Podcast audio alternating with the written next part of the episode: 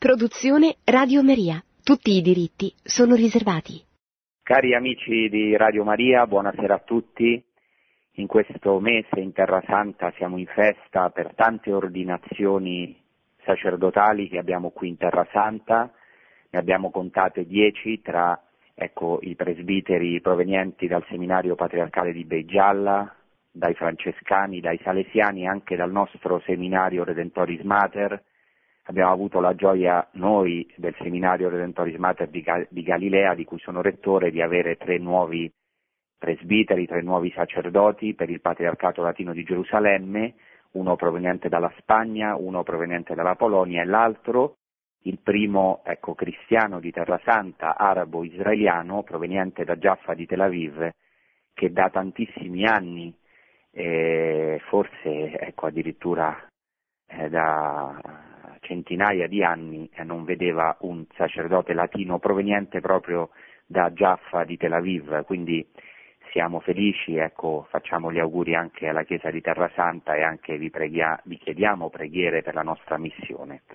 Oggi eh, continuiamo ecco, le nostre trasmissioni eh, alle sorgenti della fede in Terra Santa e vorrei nella puntata di oggi andare alle sorgenti della Bibbia, come sa chi ecco, ha seguito finora alcune o almeno il ciclo delle trasmissioni che abbiamo fatto fino adesso, eh, in questa eh, trasmissione alle sorgenti della fede in Terra Santa stiamo cercando di ritornare alle fonti della nostra fede ecco, in Terra Santa perché in particolare ecco, eh, si cerca di ritornare anche alle fonti dei luoghi santi, dei luoghi archeologici e anche delle testimonianze letterarie eh, ecco, originatesi qui proprio nella Chiesa Madre di Gerusalemme. Noi abbiamo due madri, ovviamente la prima Chiesa Madre è Roma e poi storicamente, specialmente anche la nostra Chiesa Madre, la Chiesa di Gerusalemme.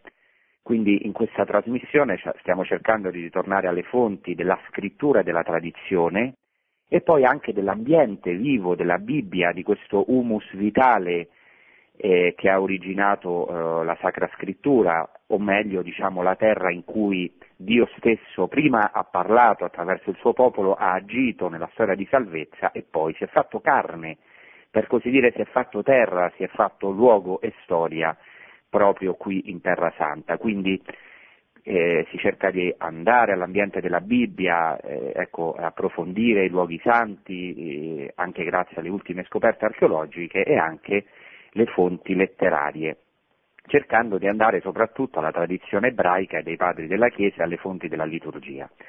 Però chiaramente la prima fonte per noi è proprio la Sacra Scrittura, è la Bibbia, come eh, finora avete visto diciamo, nel corso delle puntate.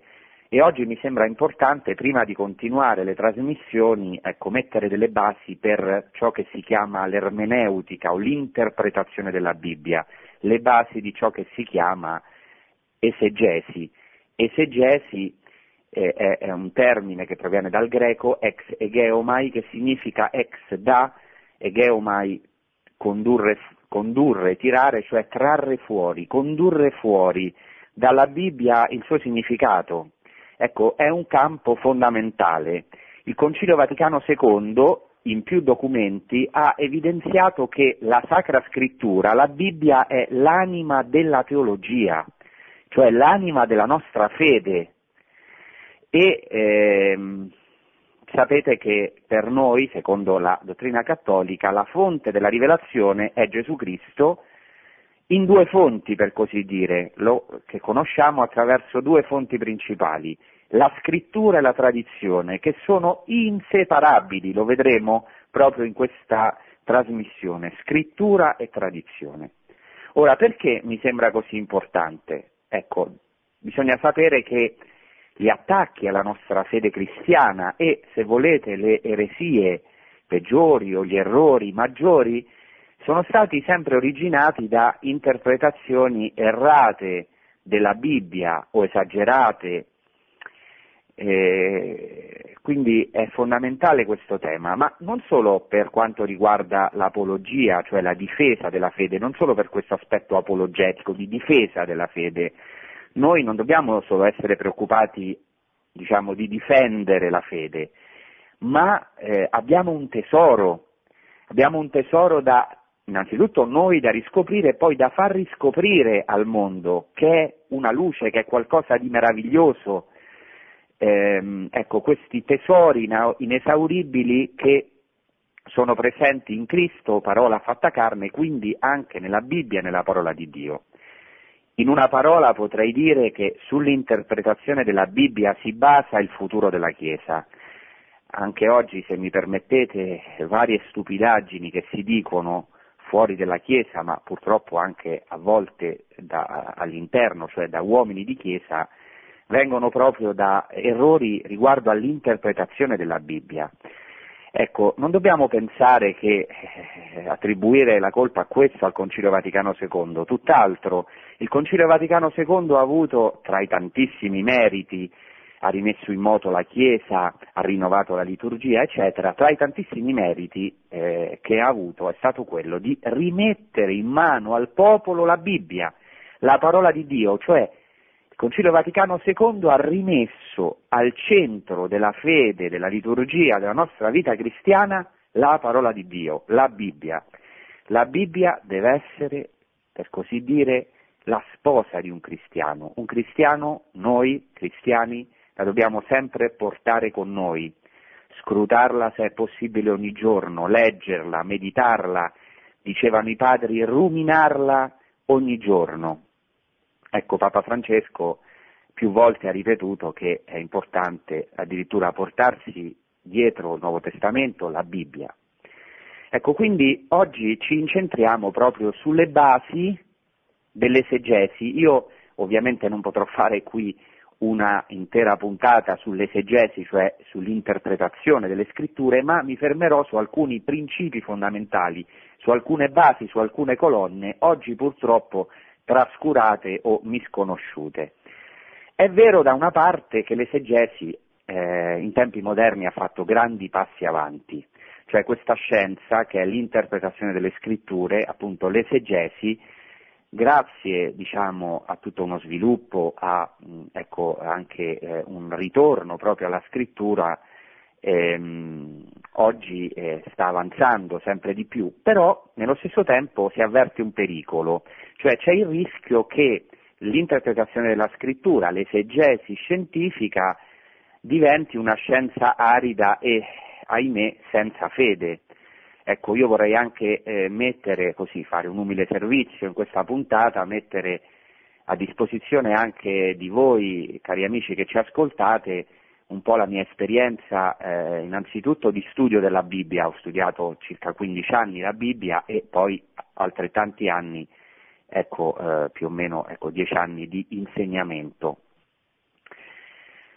Quindi qual è il problema oggi? Che l'esegesi contemporanea eh, è entrata in un, in un, impasse, cioè in una situazione di eh, una certa aridità, alcune volte, eh, e quindi oggi è necessario, a mio parere, ritornare alla tradizione, alla grande tradizione eh, di interpretazione delle scritture, tradizione innanzitutto ebraica, perché nel popolo ebraico risiedono le radici della nostra fede, e poi anche tradizione patristica dei padri della Chiesa. Purtroppo oggi eh, alcune volte nelle facoltà scientifiche di Sacra Scrittura l'esegesi dei padri della Chiesa non è tenuta in giusto valore, mentre ecco, è necessario ritornare a questa sorgente, lo vedremo, per evitare di incagliarsi nell'univocità o nel, nel, nel letteralismo, che voglio dire, cioè un'interpretazione solamente letterale della scrittura che diventi arida o monotona o univoca ricercare come hanno fatto o ancora fanno alcuni esegeti eh, l'intenzione dell'autore in significato univoco, un solo significato eh, nella scrittura. In realtà la Sacra Scrittura, la Bibbia è evocativa di per sé, spiegheremo questo. Prima di cominciare, di entrare proprio in media res, cioè prima di entrare eh, ecco, nel, nel, nel, nel, cuore de, de, de, nostra, del nostro argomento, eh, vorrei citare ehm, Santa Caterina da Siena, ciò che dice nella sua opera meravigliosa, Il dialogo della Divina Provvidenza, proprio per mostrarvi l'importanza di questo tema, cioè ci sono stati santi che di generazione in generazione hanno cercato di ritornare a questo contatto vivo con la parola di Dio, non arido, non monotono, non ripetitivo, non univoco, ma di vedere nella scrittura, nella sacra scrittura, una parola stessa di Dio rivolta all'uomo, una parola di amore. Come dicono i padri, tutta la scrittura è una lettera d'amore scritta da Dio all'uomo. Ecco, così dice Santa Caterina da Siena. Ascoltate perché mi sembra molto interessante per cominciare questo tema. Gli scienziati ignoranti e superbi, cioè alcune volte noi biblisti anche, Ecco, gli scienziati ignoranti e superbi accecano in questa luce, sta parlando della luce che esce dalla Sacra Scrittura. Continua così Santa Caterina, perché la superbia e la nube dell'amor proprio ricoprono e tolgono loro questa luce. Perciò essi intendono più la lettera che il senso della scrittura. Ne gustano la lettera rivolgendo molti libri, ma non ne gustano il midollo, poiché si sono tolti il lume col quale è formata e illustrata la scrittura.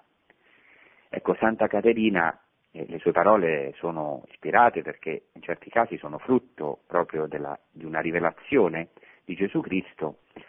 Ecco, eh, Santa Caterina sottolinea come eh, c'è il rischio di perdere, lei lo chiama il midollo, cioè il cuore della scrittura, il cuore della Bibbia, perché alcuni scienziati ignoranti e superbi, alcune volte noi a causa del nostro amor proprio e della nostra superbia, togliamo questa luce immensa che brilla, che splende e, e, e, e, nella quale è stata formata la Sacra Scrittura. Cioè, Santa Caterina eh, avverte tutti noi di un pericolo, fermarsi solamente alla lettera della Scrittura dimenticando lo spirito, il messaggio spirituale, eh, la buona notizia, il messaggio divino contenuto in tutte le sacre scritture.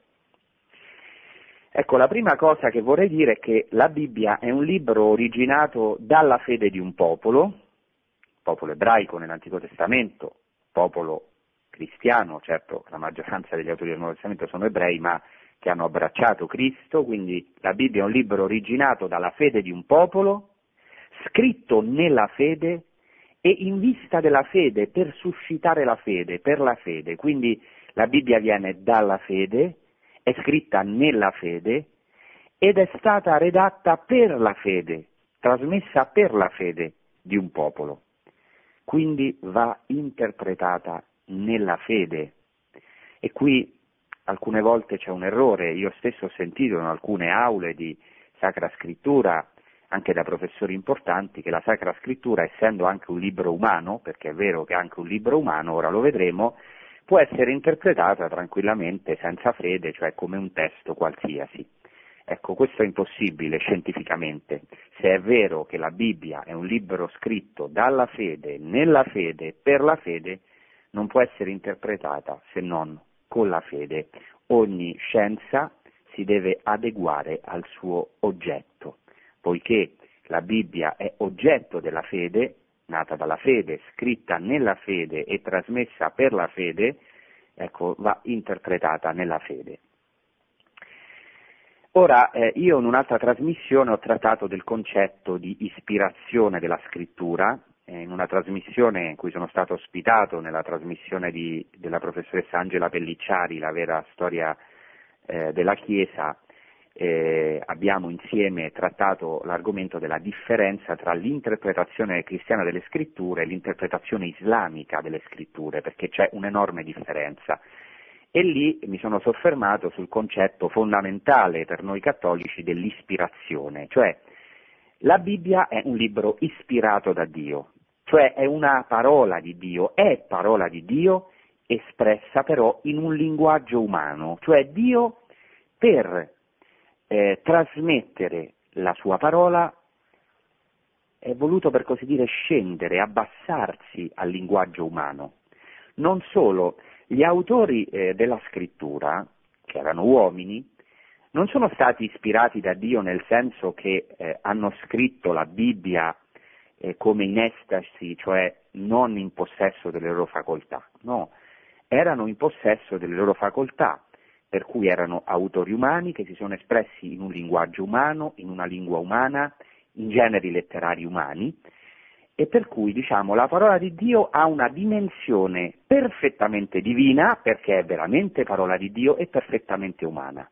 Cioè gli autori umani hanno scritto, ecco, hanno riportato eh, l'azione divina, l'azione di Dio nella storia della salvezza, la sua rivelazione, il suo amore per noi che si è voluto appunto autorivelare, manifestare nella storia. Quindi la parola di Dio ha una dimensione divina e una dimensione umana.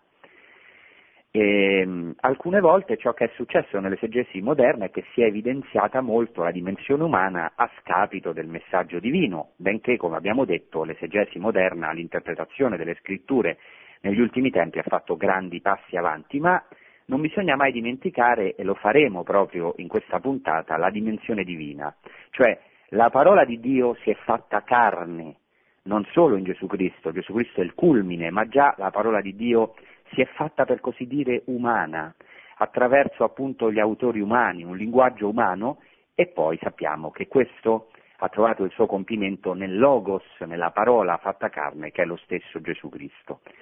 Di questo tema ha trattato per esempio San Giovanni Paolo II ehm, eh, in un'occasione quando diciamo, il, l'allora ehm, prefetto della Congregazione della Fede, Cardinale Ratzinger, gli ha consegnato nel 1993 eh, un documento molto importante della, della Pontificia Commissione Biblica che si intitola L'interpretazione della Bibbia nella Chiesa, San Giovanni Paolo II ha parlato di analogia dell'incarnazione, cioè ha detto come in, nella persona di Cristo, eh, nell'unica persona di Cristo ci sono eh, ecco, due nature, la natura divina e la natura umana, per cui Gesù Cristo è totalmente Dio e totalmente uomo, perfettamente Dio e perfettamente uomo, così analogamente, certo non è un'uguaglianza, ma analogamente nella Bibbia c'è ecco, una natura, o meglio una dimensione divina e una dimensione umana,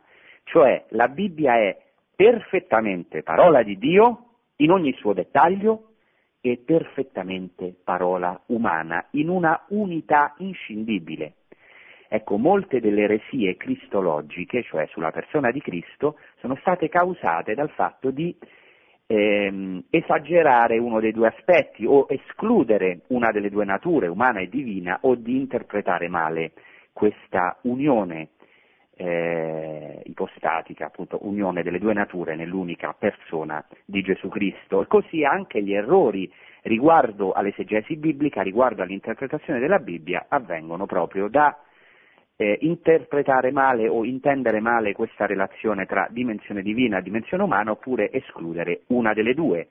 Vi faccio un esempio, se nella Bibbia, per, per parlare diciamo eh, terra a terra come si suol dire, ehm, se nella Bibbia si esclude la dimensione umana e si considera solo la dimensione divina, si rischia di cadere nel fondamentalismo, cioè di considerare eh, la Bibbia uno scritto direttamente da Dio, come se Dio avesse dettato ogni parola, per cui non c'è dimensione umana. Tutto è divino e tutto eh, ha lo stesso peso. E, ehm, ecco, non c'è per esempio una pedagogia nella storia della salvezza, ciò per esempio che accade nel Corano, nell'Islam. Secondo eh, l'Islam, eh, il libro sacro, il Corano, è manzul, cioè disceso direttamente dal cielo. Per l'Islam il Corano è, è la parola di Dio fatta carne. Per noi la parola di Dio fatta carne è una persona, è Gesù Cristo, ecco, che è il compimento delle scritture. Se invece al contrario si sottolinea solamente la dimensione umana, cioè si esclude la dimensione divina, si rischia di cadere appunto nel razionalismo o comunque di eh, perdere il messaggio divino e quindi di interpretare la Bibbia senza fede, come se fosse un normale libro umano. Vedete l'importanza di tenere unite le due realtà. Ecco, bisogna considerare poi che primariamente nella fede ebraica e poi nella fede cristiana, primariamente non c'è uno scritto, eh, come per esempio nell'Islam. Innanzitutto c'è l'azione di Dio nella storia della salvezza. Cioè il popolo innanzitutto non scrive, ma sperimenta l'azione salvifica di Dio che salva questo popolo dalla morte, dalla schiavitù e lo porta alla vita, al regno dei cieli, alla vera libertà. E dopo, ecco, lo scritto è una risposta all'azione di Dio, certo ispirata dallo Spirito Santo, ispirata da Dio stesso. Ma ecco, prima di tutto c'è l'azione di Dio nella storia della salvezza, che è anche parola di Dio, e dopo questo si cristallizza in uno scritto. Questo, come vedremo, è fondamentale. Detto questo, vorrei, eh, diciamo, cominciare eh, enunciando quattro principi, o meglio, presentando quattro colonne su cui si basa, secondo me, no, secondo me, anche secondo ovviamente l'insegnamento della Chiesa, l'interpretazione della Bibbia. Però lo voglio fare proprio andando alle sorgenti, cioè andando alle radici della nostra fede. Innanzitutto quindi voglio vedere come queste basi già si trovano nell'Antico Testamento e poi nell'interpretazione ebraica delle scritture di un popolo che ha ricevuto innanzitutto questa rivelazione e l'ha custodita e, e l'ha, ha, ha, ha, sperimentato l'azione di Dio e ha scritto ecco, questo libro meraviglioso che è la Bibbia. Cominciamo innanzitutto dal primo principio, dalla prima colonna. La prima colonna su cui si poggia l'interpretazione della Bibbia nell'ebraismo, e vedremo poi che queste quattro colonne, questi quattro basi, si ritrovano anche nei padri della Chiesa, quindi nel cristianesimo, la prima colonna, la prima base è, lo chiamerei l'aspetto misterico del testo biblico, o potremmo dire il senso spirituale profondo della Bibbia. Cioè, secondo i rabbini, eh, la Bibbia aveva un senso spirituale, cioè loro sostenevano il senso letterale, ma sempre, in tutte le epoche, Ecco, il popolo ebraico ha avuto questa certezza, che esiste un al di là del versetto biblico. Questa è un'espressione che eh, ha ripreso anche un grande filosofo ebreo, Emanuele Levinas, che ha scritto proprio un libro che si intitola Au-delà du verset, in francese, cioè l'aldilà del versetto. Questo è un principio fondamentale per eh, gli ebrei, cioè eh, il testo biblico ha un senso profondo, non immediatamente ovvio, non immediatamente, eh, ecco, diciamo così, chiaro, ma un senso da scrutare, da approfondire, perché c'è un al di là del versetto. E già vi anticipo che questo al di là del versetto è Dio stesso, cioè è Dio stesso che attraverso la parola umana attraverso la Sacra Scrittura si vuole incontrare con gli uomini e le donne di ogni tempo. Ecco, chi ha un po' di familiarità con l'esegesi ebraica sa che importanza attribuisce l'esegesi ebraica a ogni dettaglio della scrittura.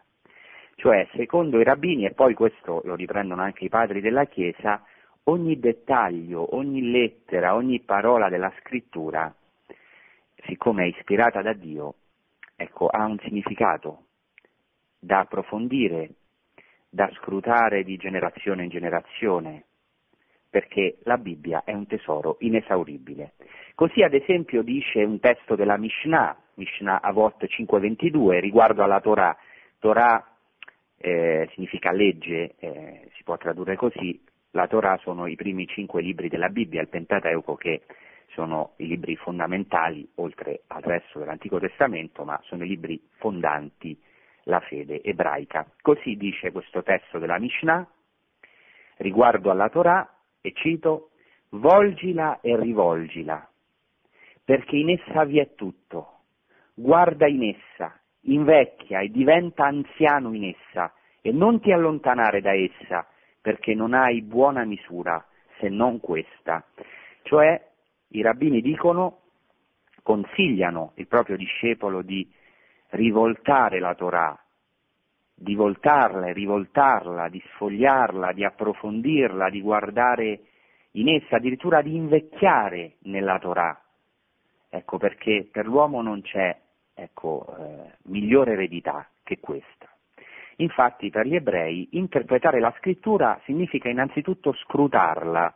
C'è un verbo ebraico molto importante che ecco, è il verbo darash, da cui appunto viene il termine midrash, che significa appunto investigare, cercare, scrutare, in una parola trarre fuori dalla scrittura tutte le sue potenzialità di significato, il suo tesoro inesauribile per trovare nella scrittura un senso per l'oggi del lettore o dell'uditore della parola, cioè eh, si tratta di una lettura molto esistenziale. Ogni parola della scrittura è un tesoro che parla a me oggi nella mia situazione esistenziale.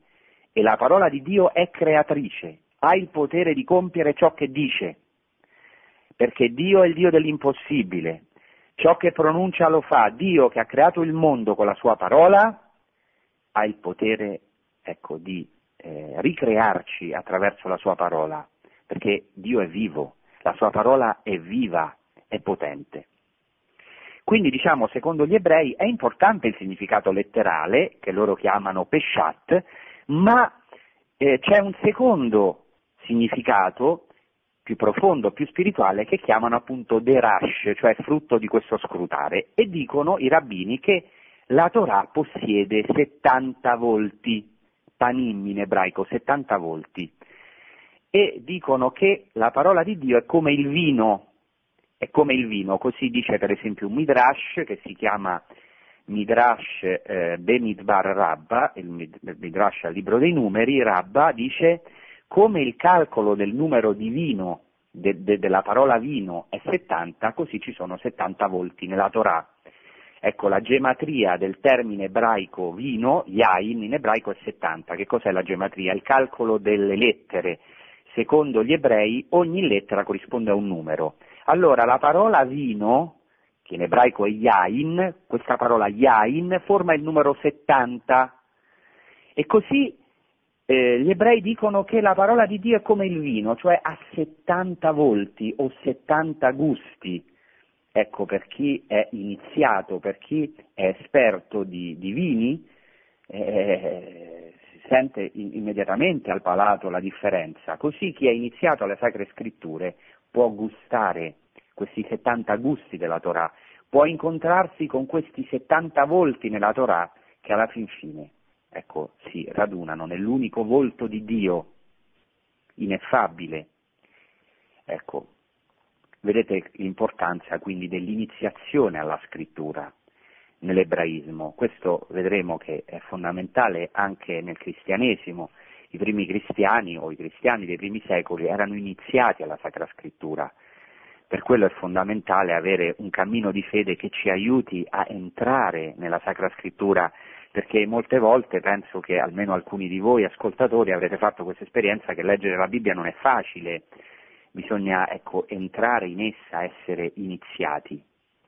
Ecco, dicono gli ebrei che in ogni parola della scrittura splendono molte luci e diciamo, ehm, affermano questo a partire dal Salmo 62, versetto 12, che dice una parola ha detto Dio, due ne ho udite, la forza appartiene a Dio. Cioè questo versetto del Salmo dice che eh, Dio pronuncia una parola, ma io ne ho ascoltate due. Ecco, la parola di Dio è unica, ma ecco, davanti all'uomo ha, eh, o per l'uomo ha infiniti sensi, perché Dio è infinito. Ecco, quindi la ricchezza della parola di Dio cioè la sua pienezza di senso, non può essere esaurita da nessuna interpretazione umana. Quindi la scrittura è un tesoro inesauribile, cioè al di là del versetto esiste una polisemia, cioè una pluriformità di significati più profondi del senso ovvio e letterale. Ecco, poi lo vedremo perché poi passerò anche i padri della Chiesa, sia San Girolamo che Origene dicono che per gustare ehm, il frutto della scrittura, fanno l'esempio della noce, per gustare la noce bisogna rompere il guscio. Ecco, la scrittura è questa sorgente inesauribile che sgorga appunto dalla lettera, eh, dal versetto. Ecco, c'è quindi un al di là del versetto. Tutto questo eh, da cosa è dovuto? Ecco, e questa ora passeremo alla seconda colonna che tratterò nella seconda parte della trasmissione, ma lo anticipo ora. Cosa vuol dire che esiste un al di là del versetto? Significa che al di là del versetto c'è Dio, che la parola di Dio è uscita dalla sua bocca ed è Dio stesso che si vuole incontrare con noi attraverso la Bibbia, attraverso le sacre scritture. Bene, a questo punto facciamo una pausa musicale, dopo tireremo le conseguenze e proprio continueremo a um, trattare di questo argomento così fondamentale, eh, così fondamentale per la Chiesa di oggi e anche per la nostra fede personale. Bene, ascoltiamo un breve intervallo musicale.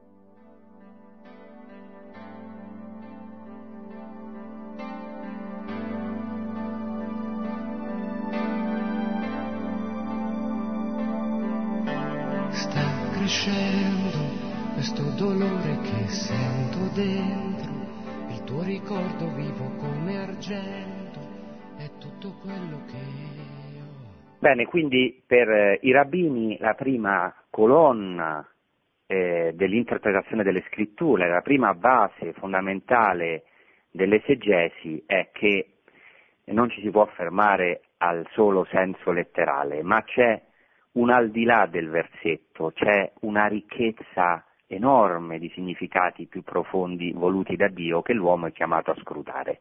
La seconda base, la seconda colonna, secondo i rabbini la Torah è uscita dalla bocca di Dio, per cui nella scrittura vi è, per così dire, una contrazione dell'infinito nel finito delle parole umane, cioè questa pluriformità di significati della scrittura o questo surplus di senso è dovuto a che cosa? All'eccedenza del rivelatore rispetto al destinatario, cioè stesso, ecco, allo stesso Dio infinito.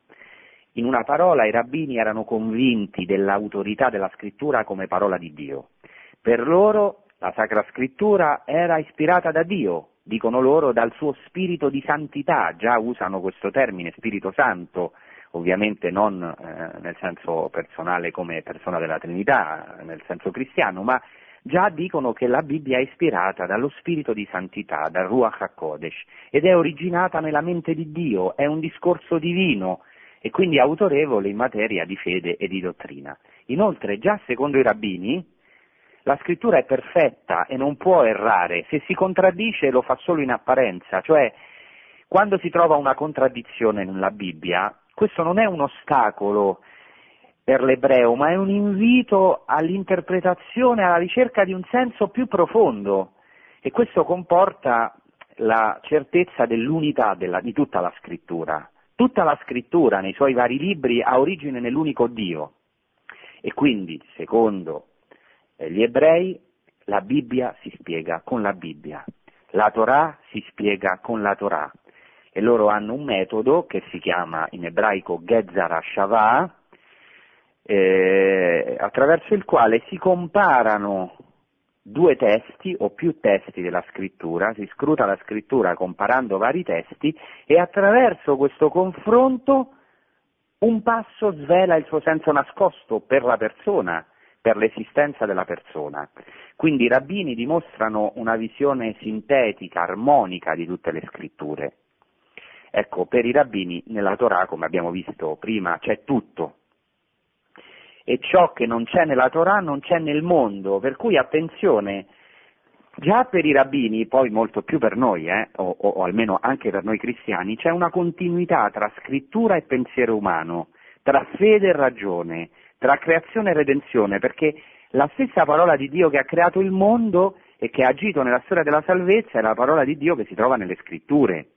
Quindi c'è una continuità tra fede e ragione e questa è una delle maggiori differenze tra l'interpretazione ebraico-cristiana delle scritture e quella islamica del Corano, dove non c'è continuità tra ragione e fede. Non mi posso fermare, l'ho trattato abbondantemente in un'altra trasmissione.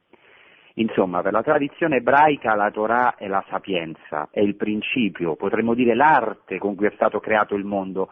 Tutto il mondo ha uno schema, un progetto, un cuore, che è la Torah, che è la parola di Dio, la Bibbia. La parola di Dio con la quale è stato creato il mondo e donata la Torah è il logos profondo del tutto.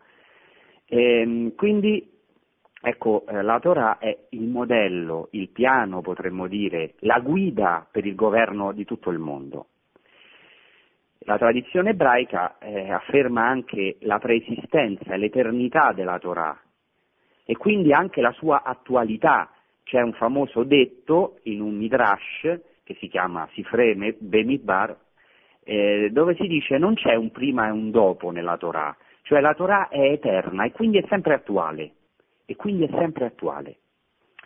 Ecco, potremmo riassumere questa seconda colonna di questo edificio dell'esegesi, dell'interpretazione biblica, secondo gli ebrei, dicendo che al di là del versetto vi è Dio stesso. La parola di Dio abita nelle parole umane, per cui il senso della scrittura eccede l'intenzione anche dell'autore e questo non so se ne vediamo immediatamente le conseguenze, perché insisto su questo? Perché oggi c'è una linea secondo cui l'esegeta o l'interprete della scrittura deve ehm, assolutamente eh, ricercare qual era l'intenzione dell'autore, il senso esatto espresso dall'autore. È vero che questa ricerca è importante come prima base, come significato letterale, e questo è anche il, il, merito di un metodo che si chiama esegesi, storico-critica, che ha un suo anche grande valore nella Chiesa, ma è limitato perché il senso della scrittura eccede perfino l'intenzione psicologica dell'autore, perché è parola di Dio, porta un messaggio sovrabbondante, anche che eccede, sovrabbonda la stessa eh, ecco, intenzione dell'autore. E così passiamo alla terza base, poi queste tre colonne o tre basi saranno più chiare anche perché le, eh, tra poco le eh, attualizzerò anche per la nostra vita e anche e soprattutto le considereremo secondo i padri. La terza base riguarda il destinatario cioè, della scrittura, cioè noi. Cioè la Torah eh, per gli ebrei è aperta all'interpretazione, la Bibbia è aperta all'interpretazione. Cioè il soggetto è invitato a entrare nel tesoro smisurato del testo sacro, cioè potremmo dire che la Bibbia è un invito, una chiamata viva all'interpretazione, perché la Bibbia è stata donata per l'uomo, per raggiungere il cuore dell'uomo. E, ehm, cioè vuole dire che la parola non è una ripetizione arida, qualcosa di monotono, ma tende a incarnarsi ecco la cosa fondamentale, tende a incarnarsi, a prendere vita nell'assemblea, nella comunità e nella vita della persona. Ecco perché è fondamentale la lettura esistenziale della parola di Dio. La parola di Dio non è stata fatta primariamente per essere studiata, analizzata o peggio vivisezionata, ma innanzitutto per essere celebrata, per essere vissuta e perché prenda carne in ciascuno di noi. Potremmo concludere così questa terza base dicendo che i significati molteplici, attenzione, i significati molteplici che sono insiti nella scrittura corrispondono alle molteplici persone che sono chiamate a interpretare, a rendere viva, a incarnare la parola. E questo per esempio noi lo vediamo, noi cristiani, nei santi. I santi nei santi vediamo la parola di Dio fatta carne, come questa parola di Dio non è qualcosa di distante o di utopico, ma qualcosa che può veramente prendere carne in noi e fare in noi l'impossibile. Infine la quarta base, e questa anche è importante, la tradizione rabbinica, nonostante ecco, eh, sottolinei eh, questa dimensione sovrabbondante della parola di Dio, eh, nonostante, eh, come abbiamo visto, sottolinei che l'interpretazione della parola non è mai conclusa da parte del destinatario della parola perché deve essere sempre attualizzata e incarnata, nonostante questo pone dei limiti. Non è che ognuno può eh, trovare qualsiasi senso nella Sacra Scrittura. Quali sono questi limiti secondo i rabbini? Sono la tradizione e la comunità dei discepoli, cioè noi diremmo eh, il sensus fidei, cioè eh, l'assemblea dei, dei, dei, dei, discepoli, dei rabbini che devono confermare la legittimità di un'interpretazione. Cioè i rabbini, come poi i padri della Chiesa, attenzione, e come noi oggi, erano convinti che senza tradizione non c'è scrittura, per cui già secondo la tradizione ebraica, attenzione, il sola scrittura dei protestanti, cioè eh, leggere solamente la Bibbia senza la tradizione, è non solo inaccettabile, ma inconcepibile. Cioè dobbiamo comprendere che l'esegesi liberale di origine protestante ha rotto innanzitutto non con la tradizione cattolica, ma con quella ebraica e solo attraverso questa con la tradizione patristica e cattolica. Quindi l'esegesi ebraica, anche se dà importanza e onora il senso letterale, distingue senza mai separare scrittura e tradizione. Ecco, eh, qui si trovano anche le radici dell'importanza nella dottrina cattolica della tradizione come fonte della rivelazione. Questo si dovrebbe approfondire, cioè come questo aspetto della tradizione e questa importanza della tradizione nella nostra fede ha le sue radici nell'ebraismo, certo con molte o con varie differenze che adesso in questa sede non posso trattare. Quindi per concludere il senso spirituale che è da trovare nelle scritture, il senso profondo, non è abbandonato al soggettivismo, cioè non è che ognuno può lui decidere il senso della scrittura, ma deve rimanere nei limiti, potremmo dire nelle coordinate della tradizione e del popolo di Dio, già questo secondo i rabbini. Detto questo, vediamo come queste basi, queste colonne fondamentali dell'edificio dell'esegesi si trovano già nei padri della Chiesa, cioè si trovano anche, oltre che nei rabbini, anche nei padri della Chiesa. L'aldilà del versetto, ciò che noi abbiamo chiamato l'aldilà del versetto, era una ferma convinzione anche dei padri della Chiesa. E oggi si cerca di, eh, in, eh, ecco, in vari ambiti della, della, interpretazione cattolica delle scritture, di ritornare alla ricchezza dell'esegesi dei padri.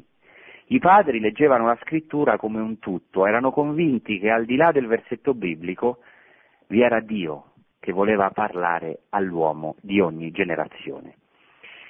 Eh, innanzitutto abbiamo visto che eh, riguardo alla prima base i rabbini eh, riconoscevano la polisemia della scrittura, cioè riconoscevano che erano convinti che la Torah, la parola di Dio, avesse molti volti, molti gusti, e così anche i padri, anche se sono stati molto attenti al senso letterale e immediato o ovvio della scrittura, sono stati sostenitori di un senso spirituale al di là di quello ovvio. E qui potremmo citare molti padri della Chiesa. Io cito per esempio Orig- Origene, che non è un padre della Chiesa, ma è uno scrittore eh, fondamentale perché ha ispirato tanti padri della Chiesa, un grande scrittore d'esegeta cristiano, uno dei più grandi. Dice così, e cito, le scritture sono state composte per opera dello Spirito di Dio e contengono non quel solo significato che è manifesto, ma anche un altro che sfugge ai più. Su questo punto una sola è la convinzione di tutta la Chiesa, che tutta la legge è spirituale, cioè Origene scrive nel III secolo d.C. che questa è una convinzione di tutta la Chiesa del suo tempo, e fino ad oggi lo è, che la Bibbia è composta per opera dello Spirito di Dio e ha un significato più profondo, sempre più profondo o più profondo al di là di quello immediatamente ovvio. E questo richiede un'iniziazione della scrittura. Pensate cosa dice Origene già nel III secolo, e cito, il motivo per cui eh, tutti costoro che abbiamo ricordato hanno concezioni sbagliate, empie e volgari sulla divinità, non deriva da altro che da incapacità di interpretare spiritualmente la scrittura che viene accolta soltanto secondo il senso letterale. Cioè, cosa dice Origene? Dice gli errori a livello della fede, le concezioni sbagliate su Dio derivano da una sola cosa, dall'incapacità di interpretare in modo spirituale la scrittura e di fermarsi al solo senso letterale. Non stiamo dicendo che il senso letterale non sia importante, stiamo dicendo che non ci si può fermare solo al senso letterale. Ecco, Origene ha poi delle, delle, delle, delle frasi meravigliose su questo senso spirituale della parola di Dio. Per esempio, in una sua opera, eh, ecco, nel commento alla lettera ai Romani, dice così: Ritornerò agli infiniti campi delle scritture divine, cercherò il senso spirituale della parola di Dio, dove non mi opprimerà alcuna angustia, me ne andrò galoppando, infatti, attraverso gli immensi spazi della comprensione mistica e spirituale.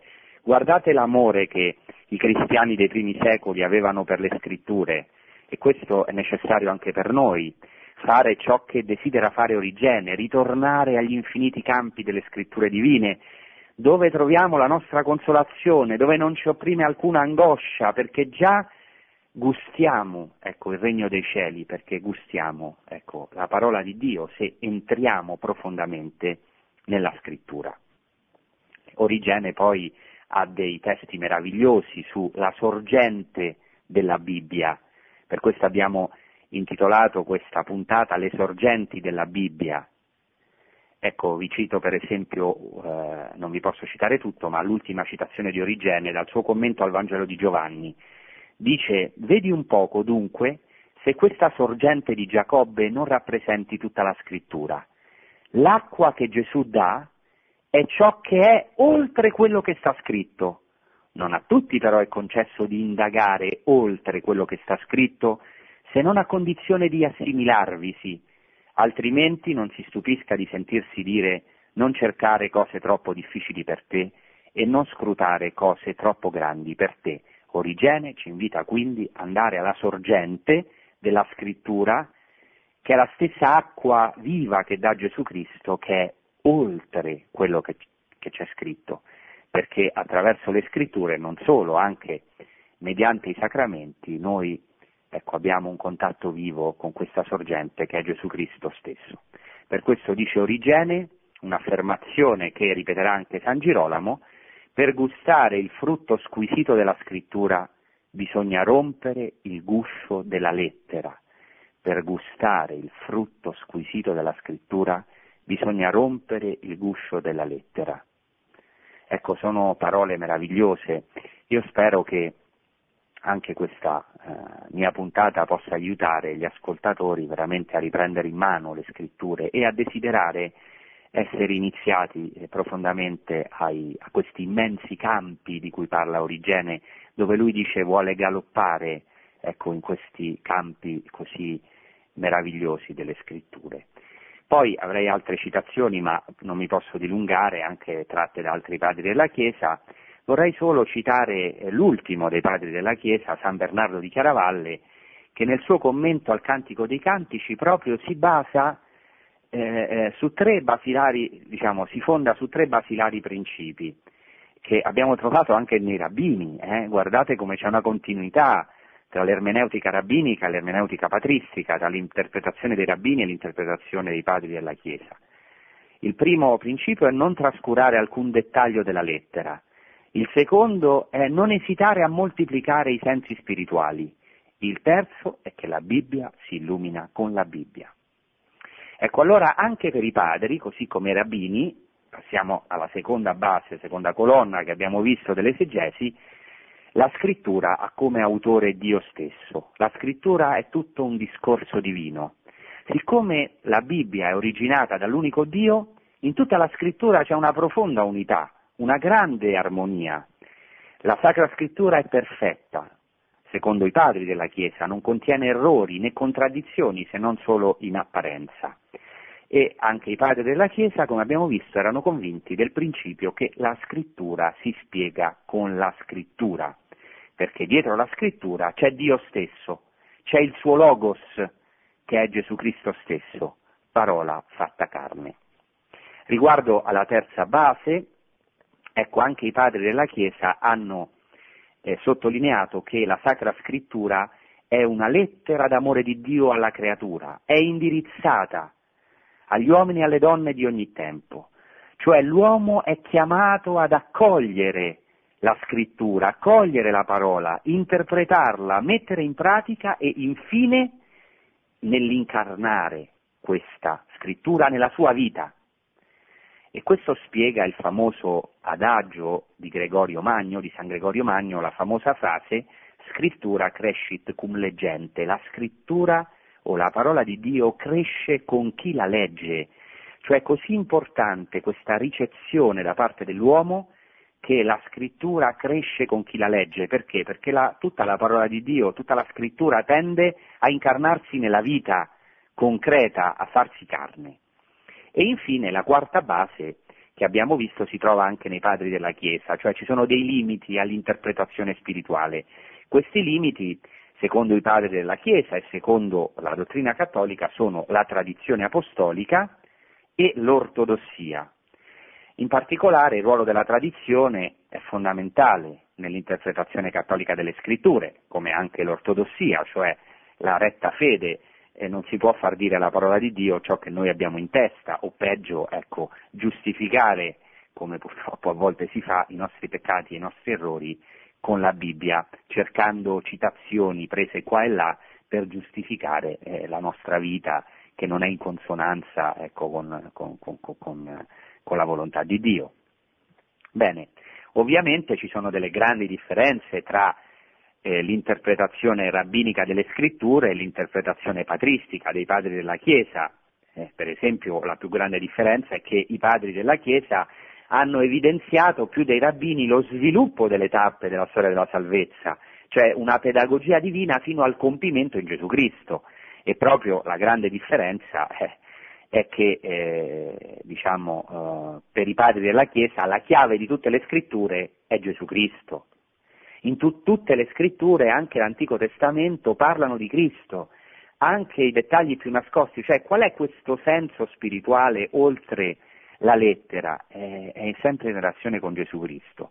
Gesù Cristo è l'agnello che scioglie questo libro sigillato che è tutta la storia della salvezza e che sono le scritture, come diciamo eh, troviamo in questa visione dell'Apocalisse. Cioè, mentre per gli ebrei la Torah increata è il Logos divino, per i cristiani il Logos divino è Gesù Cristo, è la parola fatta carne, è lui il mistero nascosto nella creazione e in tutto l'Antico Testamento. Bene, e quindi possiamo in questi ultimi cinque minuti trarre le eh, conclusioni eh, di questi principi. Vediamo le conclusioni, fondamentali per noi, perché riguardano anche la nostra vita concreta di fede prima del versetto biblico e al di là del versetto biblico si trova l'evento di salvezza. E prima e al di là del versetto si trova Dio che agisce. Cioè, la scrittura è parola di Dio, senza nessun dubbio, ma la parola di Dio è più ampia della scrittura. Perché? Perché prima dello scritto c'è l'avvenimento, l'azione del Dio vivente che continua ad agire e a parlare nella storia quindi se è vero che la scrittura è parola di Dio, la parola di Dio è più ampia perché è tutto ciò che avviene nella nostra storia. Tutto quello che accade nella nostra storia è anche parola di Dio perché ecco, Dio continua la sua storia di salvezza perché è un Dio vivo. Ecco, questo vale eh, per noi perché eh, la parola di Dio è Cristo, quindi l'evento di salvezza precede lo scritto, precede la scrittura e, eh, ed è mediato dalla trasmissione viva da parte del popolo che lo ha annunciato, lo ha celebrato, ha celebrato l'evento di salvezza prima di metterlo per iscritto sotto l'ispirazione divina. Questo significa che solo in un secondo momento l'esperienza di Dio si cristallizza nella scrittura, ma non perde la sua forza e il suo dinamismo, che è quello stesso di Dio. Quindi la tradizione precede, accompagna e segue la scrittura. Cioè, cosa si vuole dire con questo? Attenzione. Cosa vuole dire che la tradizione precede, accompagna e segue la scrittura? Significa che il vero locus della parola di Dio, cioè il vero ambiente per l'interpretazione della parola di Dio, non sono le aule universitarie, anche se uno studio scientifico è importante, io ho studiato tanti anni la Bibbia, non sono contro questo studio, ma l'ambiente vitale della scrittura è l'assemblea cristiana, è la liturgia, perché la parola di Dio è fatta innanzitutto per essere celebrata, vissuta e attualizzata in ognuno di noi. Cioè la scrittura prende vita nell'assemblea perché è rivolta all'uomo, alla donna di questa assemblea, perché è parola divina che vuole abitare e farsi carne in ognuno di noi. Quindi il testo biblico non va trattato come un cadavere da vivisezionare, ma una realtà viva, ricevuta, attualizzata, potremmo dire celebrata, trasmessa nella fede di un popolo e che prende vita nella comunità. Oggi è necessario ritornare a questo approccio cherigmatico, sacramentale della scrittura, perché la scrittura è stata donata innanzitutto a noi per essere annunciata, trasmessa, ecco la tradizio, la trasmissione della parola, celebrata nella liturgia e soprattutto vissuta e praticata. Ecco, eh, questo eh, spiega perché ehm, eh, ecco, nella, nel, nella, nella storia della Chiesa tanti padri e tanti santi avevano un amore profondo per la parola di Dio, la imparavano a memoria, la meditavano perché ecco, potesse invadere tutto l'uomo e incarnarsi in lui. Ecco, questo mi sembra importante eh, anche oggi per la esegesi per la teologia e per la nostra vita cristiana. Non possiamo fermarci all'univocità, alla ricerca spasmodica dell'intenzione dell'autore o del messaggio puntuale che il singolo autore del singolo libro avrebbe voluto trasmettere. In esegesi non dobbiamo restringere, ma allargare il campo. Non ci dobbiamo fermare alla sicurezza di aver trovato, ma bisogna scavare più a fondo. Più che definire, circoscrivere razionalmente, si deve evocare, chiamare fuori i significati reconditi della parola, lasciarsi interpellare da essa, e attraverso essa da Dio stesso che ci chiama. Cioè la scrittura, la parola di Dio, la Bibbia, più che essere studiata come un oggetto, va scrutata in un dialogo dinamico, vivo, con il soggetto stesso che è autore di questa parola, che è Dio, che ci parla nella Bibbia, come un tutto armonioso, come abbiamo detto la Bibbia si spiega con la Bibbia, cioè il dinamismo della parola è immenso, la parola di Dio ha una forza dinamica, un'energia, una potenza immensa.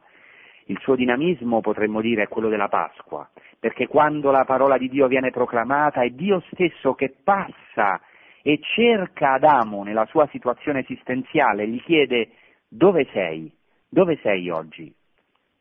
Ecco, eh, per i cristiani questo inesauribile tesoro delle scritture richiede di essere scrutato in questa coscienza, la coscienza che, come ho detto, questo tesoro delle scritture viene svelato solo dall'agnello che può aprire i sette sigilli di questo libro, cioè la chiave di tutte le scritture è e sarà sempre l'agnello. Solo se abbiamo questo spirito dell'agnello possiamo entrare nelle profondità delle scritture, perché leggiamo la scrittura con lo stesso spirito con cui è stata scritta. Ecco, questo libro delle scritture, così come il mistero di Dio, si può dischiudere al cristiano solo grazie al fatto che il costato di Cristo, di questo agnello, è stato aperto con la lancia.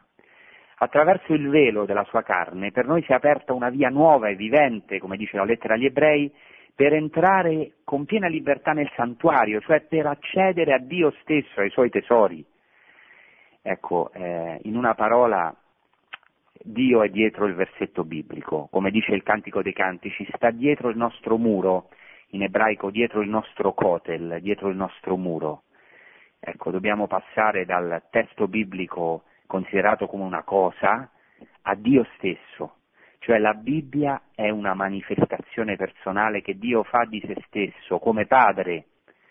Ecco, allora, ecco, spero che questa trasmissione che forse non è stata facile in alcuni punti, però ci aiuti a tutti a ritornare a queste sorgenti, ritornare a bere a queste sorgenti. Dicono i rabbini che se un, eh, un ebreo per tre giorni non scruta le scritture mette a rischio la, la sua salvezza ed è molto triste vedere come gli ebrei religiosi hanno sempre in mano i testi della tradizione, delle scritture e come i musulmani conoscono a memoria il Corano e come invece a volte succede che noi cristiani trascuriamo questo tesoro immenso della parola. ecco, cerchiamo questo tesoro, amiamolo, ritorniamo a prendere in mano le scritture, facciamoci aiutare a entrare più profondamente in queste scritture, sapendo che ecco, bisogna essere iniziati, che come dicono i rabbini la, la, la scrittura, la Bibbia è come il vino, se uno beve per la prima volta il vino eh, non gli piace, ma ecco, bisogna abituarsi al suo gusto sopraffino. Ecco, eh, quindi il problema non è nella scrittura, come alcune volte ecco, purtroppo anche superbamente consideriamo, il problema è in noi, è in noi. Ecco. Allora eh, speriamo che Dio ci conceda questa affinità profonda, uno spirito lo Spirito di Cristo, ecco perché cosa fa Gesù Cristo con i due di Emmaus? Quando erano tristi, angosciati, gli apre le scritture e i loro cuori si infiammano. Ecco, chiediamo a Dio anche che ci apra questo frutto squisito, questa nu- noce della lettera perché possiamo gustare ecco, il frutto stesso, eh, la noce squisita, il frutto squisito della parola di Dio che si possa anche aprire per noi. Chiediamo questa grazia a Dio e ricerchiamola con tutte le nostre forze. Bene, vi ringrazio e adesso possiamo passare a alcuni interventi telefonici.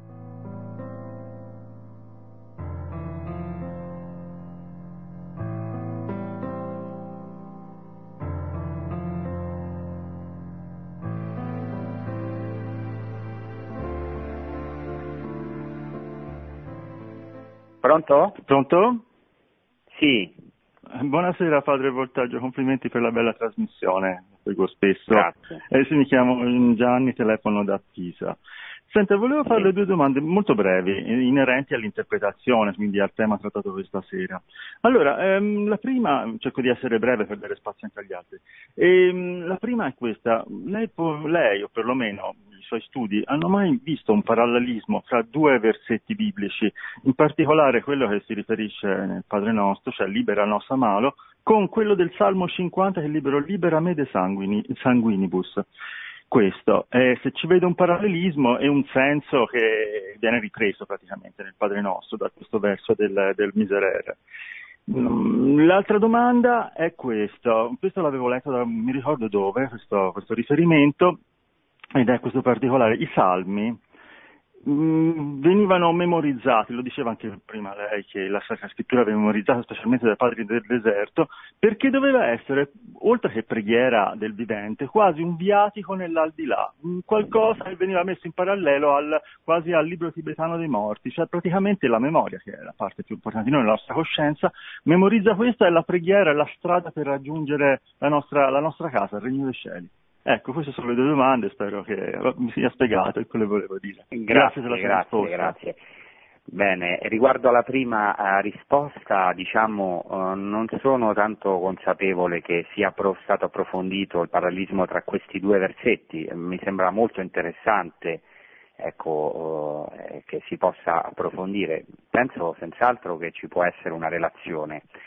La seconda, riguardo alla seconda domanda, l'importanza della memorizzazione della parola di Dio presso i rabbini e presso i cristiani, i padri della Chiesa, i primi cristiani e anche i cristiani nel Medioevo fino ad oggi è fondamentale perché la parola di Dio ha una potenza, ha una potenza in sé, eh, ecco, addirittura eh, i padri, i monaci eh, del deserto cercavano una eh, risposta a ogni tentazione eh, presa dalla parola di Dio, come anche Gesù risponde al demonio che gli parla con, parole, con la parola di Dio, con risponde con un'altra parola di Dio, finché non hanno trovato una sintesi di tutte le parole, Signore Gesù Cristo, Figlio di Dio, abite tra di me peccatore. Quindi certamente la potenza della parola di Dio serve in ogni momento della vita e anche specialmente nel punto di morte. Tanti santi sono morti e speriamo anche noi, Dio ci dia questa grazia, con in bocca la parola di Dio, l'invocazione di Gesù Cristo. Bene, passiamo al prossimo intervento. Pronto, buonasera, sono Carla Pavan. Bu- buonasera. Eh, Senta, eh, intanto la ringrazio moltissimo per quello che lei ha detto, anche se purtroppo eh, non ho potuto mh, con qualche piccola interruzione.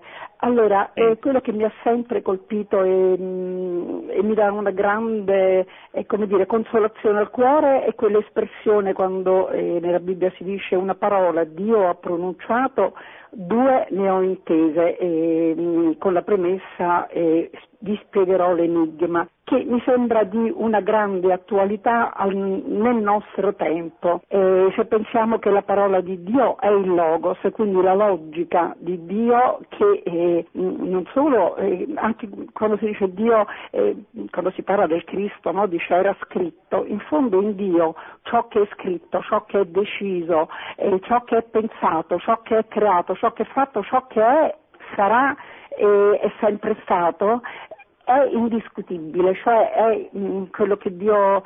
e questo mi dà una grande, eh, come dire, una, una grande consolazione perché eh, con quella conclusione eh, Dio ha una parola, ha detto e due ne ho intese, la gloria e il potere sono del nostro Dio e penso che il nostro tempo di questo abbia bisogno e mi sembra che venga attualizzato, io mi auguro e sono certa che venga attualizzato perché eh, diciamo, quel mistero della noce che nella Madonna di Guadalupe indica il verbo incarnato, ehm, la vita che oggi viene distrutta, Dio, io sono la via, la verità e la vita, quindi la vita non è, è, è innanzitutto Dio stesso, ma è qualunque forma di vita che l'uomo oggi vuole distruggere, cioè la filosofia della vita Cristo e la filosofia della morte Satana è quello che il mondo oggi molte volte con, con artificio cerca e quindi eh, cioè, mi sembra che il, eh, più che l'enigma, ecco, il trionfo di quella, eh, di quella, volontà divina, la gloria e il potere sono del nostro Dio. Io ho la certezza, il desiderio innanzitutto, e quindi la certezza che, po- che vinca il bene sul male e quindi la parola di Dio, quel logos che è logica, la ragione di Dio eh, che poi l'uomo cerca, quindi perché Dio stesso anche a noi ha dato una logica logica, una ragione eh, che noi dobbiamo esprimere affinché il nostro tempo eh, ecco. Bene Carla, grazie, grazie tante e io sottoscrivo certamente ed è una dimostrazione di questo versetto, una parola eh, ha detto Dio due ne udite perché questo significa anche che poi la parola di Dio che, che è infinita in ognuno di noi trova eh, ecco, un risvolto e delle sfumature e anche delle interpretazioni meravigliose. Questa è la bellezza della comunità cristiana, come ognuno di noi ecco, poi può trovare, anche ci possiamo arricchire a vicenda in base a come la parola di Dio viene da noi interpretata e anche incarnata. Bene, grazie. Non so se c'è spazio per un altro intervento. Sì, prego. Sono Buonasera. Anna Maria dalla provincia di Cagliari. Io prima Buonasera. di tutto eh, la ringrazio perché è stato bellissimo sentire veramente spie- come lei l'ha spiegata bene, perché? Perché io, mh, mm, grazie a Dio, ho avuto una mamma molto credente, molto vissuto il suo credo e mi ha regalato la prima Bibbia, me l'ha regalata mia mamma, che talmente mm. l'ho letta con tutto il cuore. Bellissimo, lo tenga stretta, la diciamo, tenga no? stretta. E, e, cosa voglio dire? Ecco, tutto quello che ha detto lei, io dovrei dire soltanto poche parole perché lei ha detto tutto e io sono d'accordo perché l'ho letto e l'ho letta con tutto il cuore. Quello che voglio testimoniare è questo. Eh, che io mh, l'ho letta con un cuore semplice, io mh, lo confesso, lo confesso a, a, tutti, anche a chi ci sta ascoltando. Io mi sono inginocchiata e ho detto, Signore Gesù, io adesso voglio leggere la tua santa parola, la santissima parola di Dio, aiutami. E così ho fatto sempre, ogni volta che dovevo cominciare a leggere da qualche parte, io pregavo. E, cosa voglio dire? Poi eh, naturalmente eh, sono anni no, che ho letto e poi ascolto attentamente il sacerdote quando fa l'omelia, no?